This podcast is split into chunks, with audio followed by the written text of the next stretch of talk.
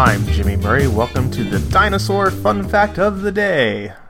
Today's dinosaur is Carcharodontosaurus.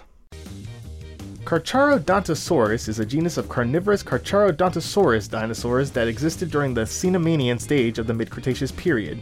It is currently known to include two species, which were among the larger theropods, nearly as large or even larger than Tyrannosaurus, Gigantosaurus, and Spinosaurus.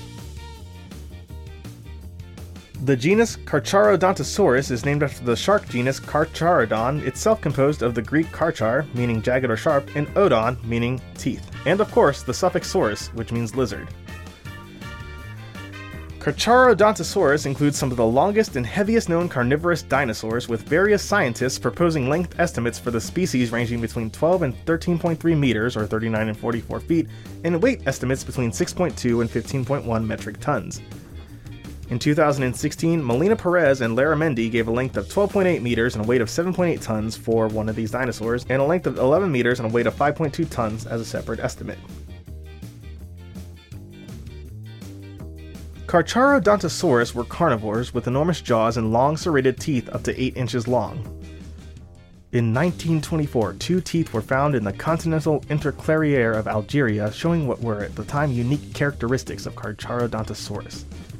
These teeth were described by Depéret and Savornin as representing a new taxon, which they named Megalosaurus saharicus, and later categorized in the subgenus Dryptosaurus. Some years later, paleontologist Ernst Stromer described the remains of a partial skull and skeleton from the Cenomanian aged rocks in the Bahariya Formation of Egypt.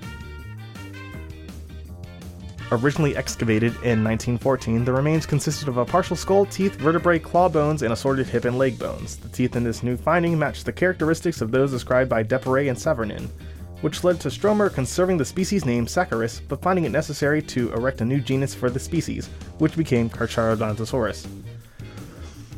And that was for its strong resemblance to the teeth of the Carcharodon, or the great white shark.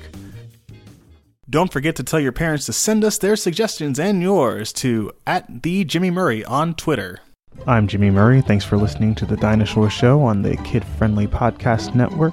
Music by Kevin MacLeod, executive producer Chris Kremitzos.